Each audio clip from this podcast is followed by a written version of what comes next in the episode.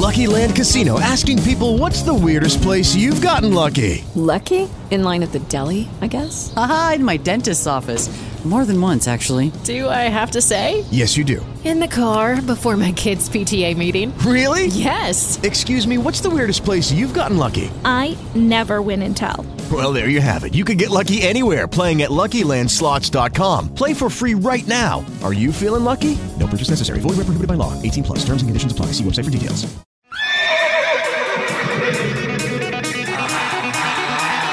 There will be no death by inches. This is the Broncos Daily Podcast with Brandon Krisztal. I want everything. I want all the meatballs and the pasta, you know?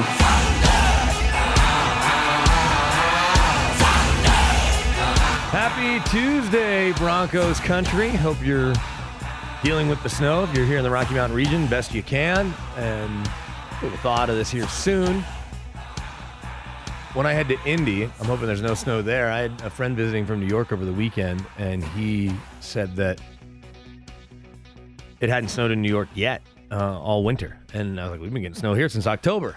Uh, it's just one of those snowy, snowy years. But uh, not a lot going on in Broncos country. Uh, we were talking XFL yesterday briefly, um, and I was remiss in mentioning our pal, the Dream. That's right. Rahim Moore had not one, but two interceptions in his XFL debut. Uh, or I'm sorry, uh, one interception. Uh, I, I thought I saw where it was two, uh, but he had an interception as a member of the DC Defenders.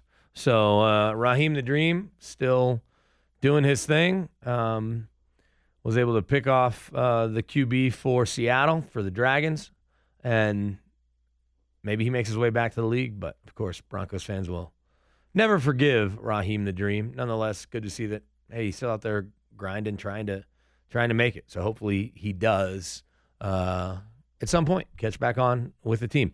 Uh, because it's a little slow, I'm certainly relying on my guests to help me out uh, as necessary. And Mike Rice has taken a new job as the new play-by-play man of the Rockies alongside Jack Corrigan in the booth. Uh, I guess they are the voice of the Rockies, or co-voices of the Rockies. Certainly, Jack's been doing it uh, for I believe nearly two decades. But Mike, in his first year now, taking over for Jerry Schemmel, is uh, really, really eager uh, and excited about this opportunity. I'm excited for him. Uh, but he spent almost 20 years as the Broncos pre and post game host and covering the Broncos week in, week out, and being over at the UCL Training Center and and really getting to know uh, a lot of the players and uh, coaches and talking to the head coach every week as part of Colorado's Morning News, uh, which, by the way, I guess I can let people know I will now be a part of every morning. So, in addition to covering the Broncos and doing the Broncos Daily Podcast, you can hear me doing updates in place of Mike Rice on Colorado's Morning News with April Zesbaugh and Marty Lenz. So, uh, from 5:15 on, you will hear me bright-eyed and bushy-tailed talking to you about the latest headlines across the world of sports. Uh, but so I'm taking over for Mike, and Mike is moving to the broadcast booth there with the Rocks. He's filled in a bunch over the years, uh, but now it's his opportunity to take the gig and run with it, and uh, we'll see how it goes. But I know uh, he's going to do a great job, and I'm really excited for him. Nonetheless, I want to get his take on the Broncos while it was still uh, relevant and at the front of mind, because pretty soon he'll be thinking about uh, the Rockies bullpen and and what went right and what went wrong. So uh, here is KOA Sports Director and new voice of the Rockies, Mike Rice. So, Mike, I'm having you on because it's in some ways the end of an era, It's the start of a new era for you, and, and I'll ask you about that coming up at the end. But how many years did you do Broncos pre and post? 18 seasons, and that's going to Start over. well, you can just say 18 seasons and all. Okay. 18 seasons. All right, so 18 seasons will at least hit the pause on that. I don't say come to an end, but uh, you're not going to be doing it for the foreseeable future because you've got a new gig calling Rockies games. But I want to get your insight on the Broncos before you become someone who's not as plugged in day in day out because of what the Rockies' uh, job demands. So uh, it's kind of a quiet time right now. The the lull between the Super Bowl and then the combine in a few weeks. Now that the Broncos took that month off and, and really less when you talk about the move that they made at OC, but they wanted to take some time to step away before they really got into their evaluation. That's what John Elway told us right after the season.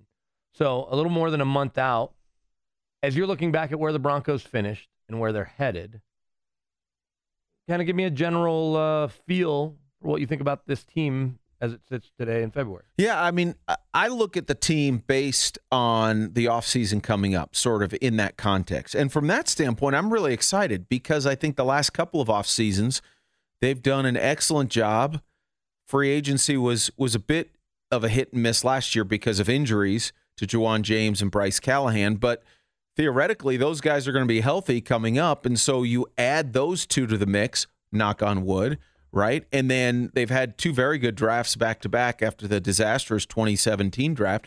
So my thought is if they can have another really good offseason, really good draft and and hit on a few more than miss on free agency, I think things are looking up. But it's clear that offense I think is going to be the priority this offseason. And Vic said earlier, John has said it all along. I mean, you got to you got to score 31 or more to beat the Chiefs or at least give yourself a realistic chance to beat the Chiefs and I think that's going to be the goal heading into the offseason. I think we're going to see the offensive line be a priority. I think we're going to see skill players for sure be a priority and the development of Drew Lock certainly is above and beyond everything that they do. Yeah, it, it obviously makes sense to, in the short term, make Drew the focal point. If not, in general, whomever the quarterback is, the more weapons you give them.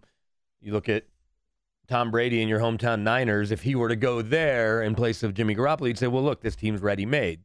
So whether Drew Lock is the guy, and we keep our fingers crossed that he will be, adding more weapons on offense will help any quarterback that comes in. It's probably one reason Peyton Manning didn't mind coming here because he had Demaryius Thomas and Eric Decker and Julius Thomas and Knowshon Moreno and and knew that the O line was solid with at the time Ryan Clady and Chris Cooper and guys like that. So uh, I'm with you. That I do think offense is a priority. But before we look at the pieces I'll add, all of the focal point in terms of the players you want returning from last year's roster are on the defensive side of the ball. When you look up front, Derek Wolfe, Shelby Harris on the back end, Chris Harris, Justin Simmons feels like isn't going anywhere. So let's, I guess, start with Justin Simmons. Do you think they work out a long term deal, or does it feel from where you're seeing the franchise tag is is more likely? I don't know that it really matters. I mean, you'd like to try and get him on a long term deal because then it's over the long run cheaper, right? Because you're signing him earlier. But it seems like from everything that has been said earlier, and by earlier I mean towards the end of the season, that Simmons would be fine if he had to play on the franchise tag. I think bringing in basically one of his agents to be the, the cap guy doesn't hurt. And I do think they're going to get a long term deal done to answer your question. I think it'll happen this offseason. It might happen after the tag is placed on him, just like it happened that way with Von Miller a few seasons ago. But I think Justin gets a long term deal this offseason. It just makes too much sense to to put it off. And it, it costs too much money to put it off because if he's going to be at 13 14 million a year this year and he has another good season or great season under the tag, it's only going to cost him more next season over the long haul. On the uh, other side of the field, I guess, I guess, well, it depends on where Justin is, but staying on the back end, Chris Harris Jr. I'd like to see him back. I think you'd like to see him back. If you were going to go to Vegas and lay money on it, what do you think those odds are? Wow, that's a good question, B. I, I think there's a pretty good chance he comes back. And the only reason I hesitate in saying that is because all it takes is for one team to overpay Chris, as you know. If one team decides, you know what, let's give him three years and 45, he's going to take the money and he's going to go. He's got his ring, he's on his last contract, and he's he wants his last huge payday or as big as he can. At least that's sort of the indication you get uh, sort of between the lines from Chris. And I, you can't fault a guy for that. This is his last big hurrah. But I'm not convinced that there's going to be a team that decides to overpay to the point where it's an automatic.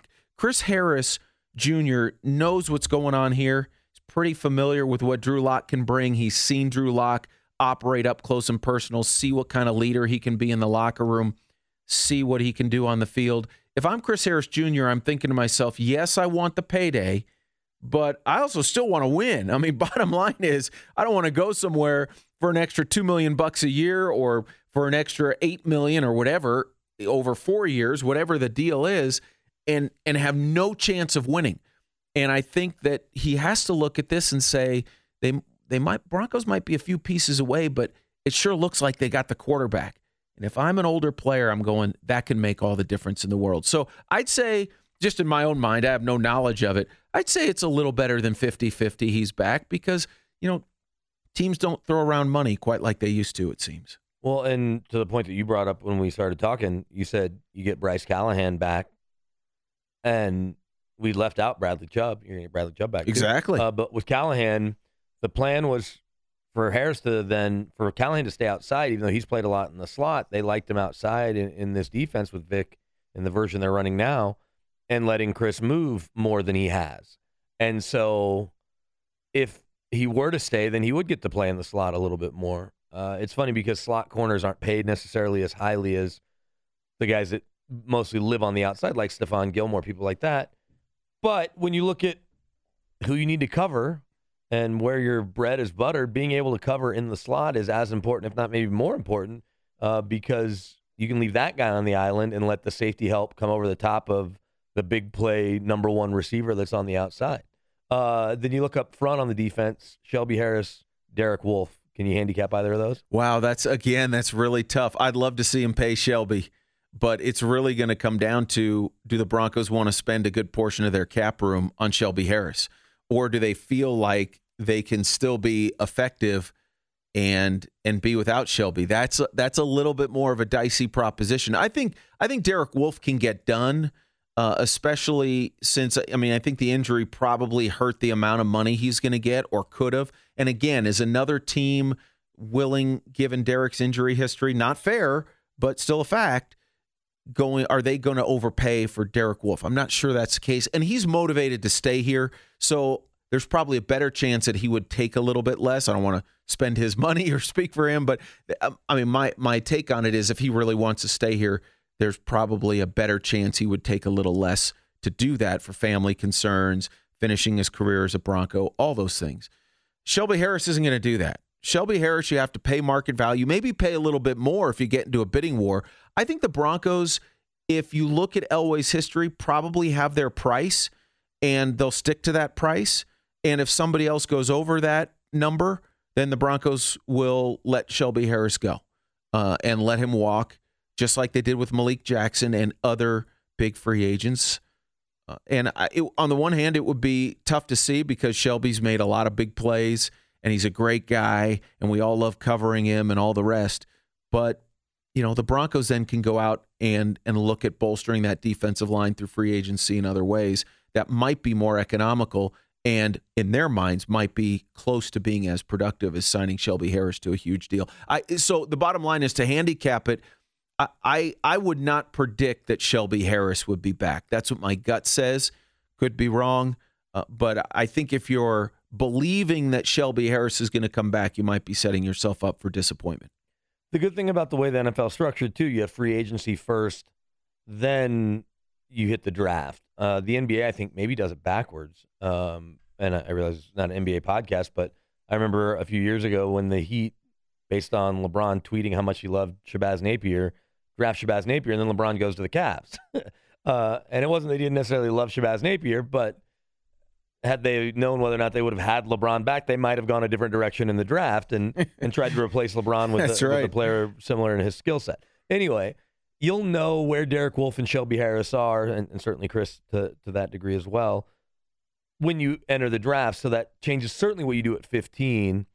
Because the kid that we saw for a couple days of practice at the Senior Bowl, Javon Kinlaw, is a monster. And I think it would soften the blow if he were to replace one or, in theory, both of them and, start opposite of Dre'Mont Jones. You work Demarcus Walker in, and you, you probably work other guys in. I don't think Adam Gotsis is back. But that's the good thing about the way it's set up. You, you may have to even move up to go get him because he might be a top 10 kind of pick, but he might be worth it. If they bring one or both those guys back, then maybe you're more inclined to look at a speed receiver. That's why when I see these mock drafts and they say Tee Higgins, it's like, well, they already have a six four guy that runs in the four fives who's really good. So to have two of them is cool, but you really want someone opposite of Courtland, at least primarily, that's really, really fast. So I'm looking at Ruggs and, and Reagor, uh, the kid from TCU, and obviously Ruggs from Alabama. We'll, we'll be at the combine in a couple weeks and, and to see what they run. I get everybody wants a Tyreek Hill, but that's got to be if you're drafting, if you're in John Elway's ear, and I, I hate taking receivers in the first round. Courtland Sutton's in the second round. We could go down the list. Rod Smith un- undrafted, but Demaryius Thomas in the first round. Uh, is that the way you're leaning? If John calls you up and says, "Hey, Mike, I know you're doing baseball, but what should we add?" I'd be a little surprised if they went receiver in the first round. I think because it's such a deep class. The the question is the speed factor. And speed is going to probably get overdrafted, or usually does. John Ross went number nine overall. Exactly. about as many catches as you and I do the last couple of years. Yeah, and and so the question is, I mean, the Broncos have looked at the Chiefs' model not only with Hill but also with Hardman, and speed is huge on that side of the ball. And I think the Broncos want to try and add speed in their skill players offensively, running back and wide receiver. So the question is, do they feel like they can get their speed guy, or if that's indeed their highest priority, which I don't know that it is. If not, it's a really deep wide receiver class by most accounts. So you could probably get a really good wide receiver who still has pretty good speed, if not who's really fast, um, in the second round. Uh, maybe not. I, I would just be a little bit. I know they want to emphasize offense.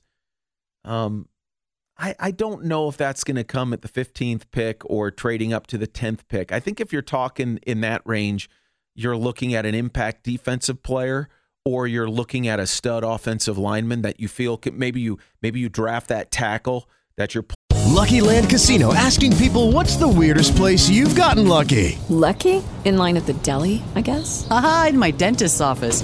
More than once, actually. Do I have to say? Yes, you do. In the car before my kids' PTA meeting. Really? Yes. Excuse me, what's the weirdest place you've gotten lucky? I never win and tell. Well, there you have it. You can get lucky anywhere playing at LuckyLandSlots.com. Play for free right now. Are you feeling lucky? Purchase necessary. Void where prohibited by law. 18 plus. Terms and conditions apply. See website for details. plugging in on the left side and you, you figure out what you want to do with Garett Bolles after that. And you feel like you've drafted a 10 year starter if you've identified that guy at that position. So I'm not saying they won't go receiver in the first round, but it's a little bit more of a roll of the dice when you're talking, you know, end of the first round is one thing, but you're talking 15, maybe moving up to 12 or 10 if, if you want because they have the capital to do it. That's that's a that that's risky. You you bet you got to hit on that guy, and not not that you can miss on a tackle, but it just it just seems like the skill players take a lot more focus on uh, you know and get a lot more attention that way. Well, you brought up something that we haven't talked a lot about, but talking with folks in the know, the Broncos need to upgrade their running back situation. I think people overvalue what Phillip Lindsay can do in the passing game. There's a reason that Devontae Booker was in a lot on some key third downs late in the year with Drew Lock in terms of pass protection and his ability to catch the ball. I don't think he's back, but I guess it wouldn't blow my mind if he came back for a one year, four and a half million dollar kind of prove it deal. And then they obviously have Royce Freeman. I I don't know if they're in love with Royce Freeman. Yeah, they drafted him in the third round. Uh, but so when you look at Lindsay's limited ability, at least to this point, to run good routes and catch the ball, I don't think he's a natural catcher of the football. I think he's a natural runner who's undersized but lives in between the tackles and does a much better job than people would expect looking at him. People want to compare him to Christian McCaffrey. He's just not that kind of route runner. And I get that Christian had a head start when your dad's Ed McCaffrey. You you grew up learning really how to run routes and how to catch the ball with soft hands. He was the best receiver at the combine too his year uh, when he was running routes with the receivers just for fun. It seemed like Phillip's not that. So I don't think you do it at 15 because I just don't think there's a player worthy of it. But the kid from LSU kind of interests me. There's other player. There's running backs in this draft that I think the Broncos in the top four rounds should look at. I think so too. And you look at, I think of what New Orleans did when they had Ingram, who's kind of the beast mode guy, and then they brought in Alvin Kamara. And all of a sudden he bursts onto the scene as the guy out of the backfield, the slasher type, the speed guy. And then Ingram goes, and Kamara got hurt this year, and his effectiveness was was curtailed. But but that's the kind of player that I think you can look to add at the running back spot. Again, to me, with the Broncos offensively, be just taking a step back from position. It's a philosophy of how do we get faster? How do we get more explosive? How do we get guys that can literally turn any carry at any time, carry or catch, into a big potential big play, whether it be a touchdown, a 40 yard reception, a break a tackle and run. As Noah Fant, as we saw, I think it was the Cleveland game when he took the short pass, went around the corner, and was gone. They need more guys who can do that and be a threat to do that. And right now, they don't have a bunch of those guys. They need more of those guys. That's how it's not just finding the guy who runs 4-2-5 as a receiver. It's about guys who can make plays after they get the touch. And the Broncos need more explosion in those areas. And I think Drew Lock is going to help because we saw him distribute the ball. DaeSean Hamilton became a threat in the middle of the field when Drew Lock took over at quarterback. That's a plus. But DaeSean Hamilton isn't a guy that you think of who's going to turn an eight yard catch, break a tackle, break a second tackle, and make it a 35 yard reception. That's what they need. And so from the running back spot, get some guys who are explosive. Get get a slasher type or two. Phillip is tough enough. Royce Freeman is tough enough if you want to keep him on the roster to put him in at the two yard line, put him in at the four yard line. Phillip is versatile uh, versatile enough to do some things in the middle of the field where if he's one of say three or four options instead of one of two options, then all of a sudden his effectiveness is a whole lot greater because defenses have a lot more guys to account for. That's the way I see the running back position. Who fits that? I don't know. I mean, that's what we got to find out over the next month and a half. So you mentioned Drew Lock, and I said we'd get there. Drew Lock's growth will make everyone else's life easier too. It's kind of a chicken and an egg deal. A really good quarterback will make the guys around him better. If he has really good guys to throw to, then you're talking about division title contention, and obviously we know the Super Bowl champs are down the road. Uh, playoff contention year in year out. Did you see enough from Drew Lock where you expect that to happen, think that can happen, or hope that will happen? I think Drew Lock will be a very good NFL quarterback at least. Now, whether he turns into an, an elite quarterback, I think the material is there just from what I saw over five games. And again, I want it to be there. I mean, I want to see the Broncos get back to the top of the heap in the NFL. So I'm trying to still at the same time be objective about it, not get too over the top. I just think he showed a lot, Brandon. I think he showed a lot of of leadership, as Pat Shurmur's talked about, as Vic has talked about, John's talked about. He certainly has the swagger. He doesn't lack confidence, which I think is a positive thing. I don't think it goes overboard to to cockiness that's inappropriate. But I think there's enough of that confidence and swagger and, and a little bit of cockiness to say, I can do this and I'm going to go do it. And I think you have to have that. You need other guys to believe in you. And part of it comes from having that attitude. The other part, I think, comes from executing. And we saw Drew play very well in his early going, in his early time. The Houston game, obviously, everybody knows about but just the way he made plays, third down conversions improved, point production improved. A lot of things were markedly and measurably better. So I think Drew Lock is the guy. I think they have to roll with him right now. I think it'll be more than just a one year deal. I think he is, you know, barring some sort of disaster and the Broncos falling into some sort of other young quarterback by means unforeseen at this point, I think he's their guy. And you hope that he, on the offensive side, getting better players around him and continuing to build that defense, you, you hope that that's going to be enough to give the Chiefs a run for their money over time. And a big key to helping Drew Lock grow will be his relationship with his offensive coordinator and quarterbacks coach. I know he had a tight relationship with Scangarello, and that could just be the kind of guy Drew Lock is. But he's going on by my math six coordinators now in seven years, dating back to high school. yeah. right? He had three out of four in in Missouri, and now uh, a second in two years here. And the Broncos are used to it. I think this is their fifth in as many years. So, how much of an advantage, if any, is it that you're getting Shurmur, who likely won't be a head coaching candidate next year unless they score 40 points a game? Right? He's got 18 million dollars coming to him from the Giants, so let's just assume Broncos are paying him no more than two, and that's probably on the high side. They're probably letting the Giants foot the bill uh, for most of his salary. Then he brings in Mike Shula, a guy w- with a, an accomplished record in his own right, save for his time as a head coach at Alabama. but he's calling plays in the Super Bowl. It didn't go great, mostly because of Von Miller and Demarcus Ware and company. But this is a guy who certainly has been around the block. So now you get two really established veteran guys that'll be dealing with Drew Lock on a daily basis, presumably for more than a year. How big can that be for him, and how big will it be? I guess. I think it's huge, especially since you mentioned all of the coaches that Drew Lock has been with, and yet he has still been very, very productive. So he's seemingly bright enough and athletic enough and capable enough to excel despite all of these different systems. My point is, can we imagine what he might be if he gets some consistency in the coaching?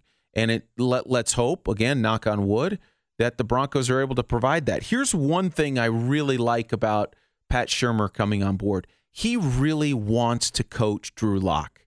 And I think if you're a player, especially a quarterback, and you know there's a coach that wants to work with you and wants to help you and develop you and see you excel, I can't see any downside as the player in that kind of relationship because if a coach has that attitude, then if I'm the coach, I'm going, how can I make it easier for you, Drew Lock, to be a better player, to be the to, to be the elite quarterback that you want to be and that the Broncos need you to be.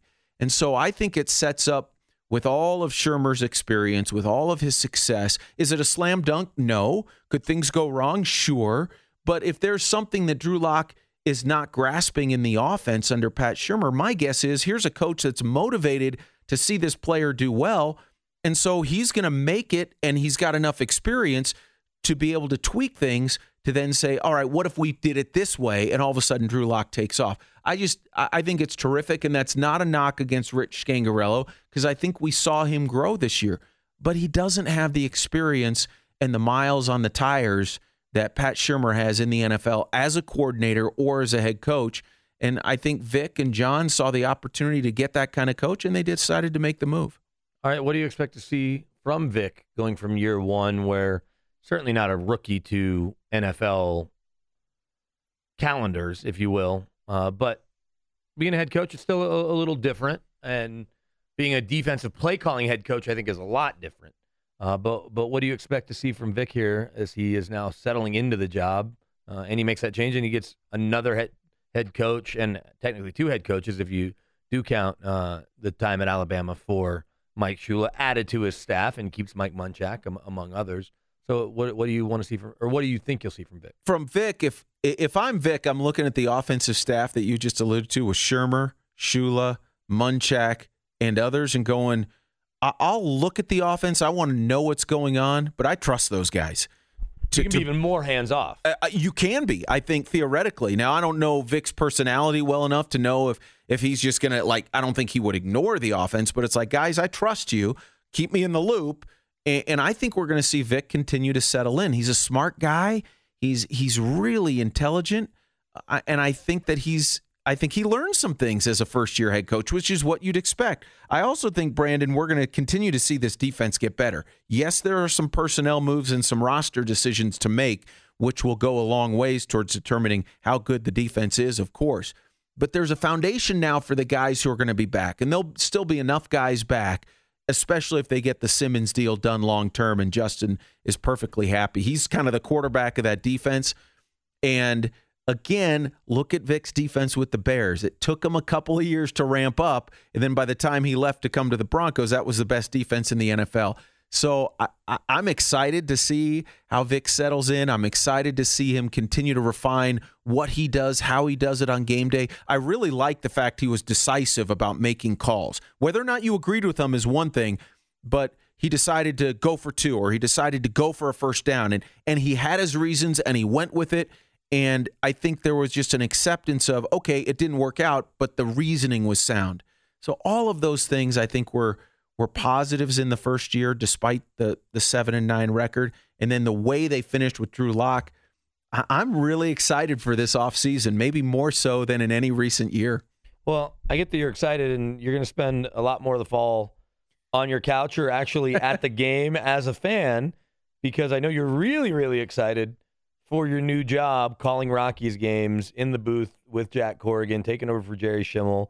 uh, an opportunity that I know that you've hoped for at various points, and, and, you love being in the booth and calling games across not just baseball, football, hoops, but uh, just kind of tell me what your excitement level is on a one to ten that you get to be in the booth for 162 Rockies games, and fingers crossed, uh, hopefully some playoff games. Yeah, hopefully more. No, it's off the charts. I mean, you can't go, you can't limit it to ten for sure. It's really exciting, and to have the opportunity is really humbling. And I'm ready to go. I mean, ready to get down to spring training here pretty soon, and kind What? It's snowing all around Yeah, Colorado. You know. want to get down to Phoenix? I, can't believe I it. just want to make sure I can get out of town here sometime soon. That the, I'm- I'm checking the forecast now. What's it like? I got to get out of town, but it's going to be a lot of fun. And I know, look, I think anybody who's followed the Rockies, even at a cursory level, at a surface level this offseason, knows they really didn't make any moves.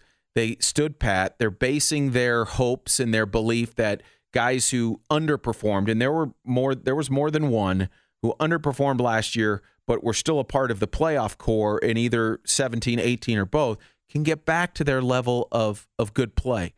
And if that happens, they're going to be right in the thick of things to play meaningful games. We don't know if that's going to happen. I get the frustration that they they didn't do much else. I really do. But I'm not kissing the season off quite yet. I mean, I'm anxious to see. It's kind of like with the Broncos. I'm anxious to see sort of where this this Rockies team is and and to be able now to to follow them up close and personal here for over the next six months is going to, or seven months really with spring training. is going to be a lot of fun, and and I, I can't wait to get started. Well, I'm gonna miss seeing you around as much as I do, but I'll know where to find You you'll do, you will. You'll be at 20th and Blake, and we'll be listening to you all the time on KOA. So I, like you, am really excited for you. Maybe not as much because you're the one getting to actually do the job and call the games, and you're going to see some ballparks that you haven't seen. I know you've been to a bunch of ballparks, but you're going to get to add some to your checklist. So uh, it's a, a great opportunity for you. Uh, something I know you've waited a long time for, and and I'm pulling for you to to be in that job now for at least 18 seasons, like you were uh, with Broncos pre and post. So thanks so much for the time. Down the road, uh, I may still get your Broncos thoughts because I always need somebody to talk to on this podcast. I'm here Uh, for you. Yeah, so your perspective will be a little different. And you know, Broncos stop by all the time down there at 20th and Blake. So you can be like, yeah, I talked to Peyton Manning. I talked to Justin Simmons. I talked to Von Miller, and maybe give me some insight there. So uh, good luck. Thanks for everything. And uh, I appreciate you hopping on. Absolutely, Brandon. Thanks to you. So as I uh, alluded to there, I'm going to miss seeing Mike around because every time I come into the office, really before 10, I'd see him uh, and certainly talk to him on, on Broncos game days every week uh, and throughout the week. So I will, of course, still be in touch with him. He's still our sports director and still very heavily involved in everything we're doing. Uh, but he will be tied up with the Rockies, and that's a long 162 games, and uh, I think it's about 180 days, uh, plus obviously his spring training. So uh, it'll be awesome to hear him on the call with Jack Corrigan. And I hope you'll um you'll tune in and listen. Uh, but I appreciate Mike. Tomorrow, uh, I'll bring you another interview from Super Bowl week as we look at what the Broncos need to do, talking with football experts. So tune in for Brian Billick, the former Ravens head coach, Super Bowl winning champ, uh, the 2000 Ravens head coach, and of course NFL Network analyst and former employer slash good friend of Vic Fangios. So I appreciate listening. We'll see you tomorrow on the Broncos Daily Podcast. With Lucky Land slots, you can get lucky just about anywhere. Dearly beloved, we are gathered here today to. Has anyone seen the bride and groom? Sorry, sorry, we're here. We were getting lucky in the limo and we lost track of time. No, Lucky Land Casino, with cash prizes that add up quicker than a guest registry. In that case, I pronounce you lucky. Play for free at LuckyLandSlots.com. Daily bonuses are waiting. No purchase necessary. Void where prohibited by law. 18 plus. Terms and conditions apply. See website for details.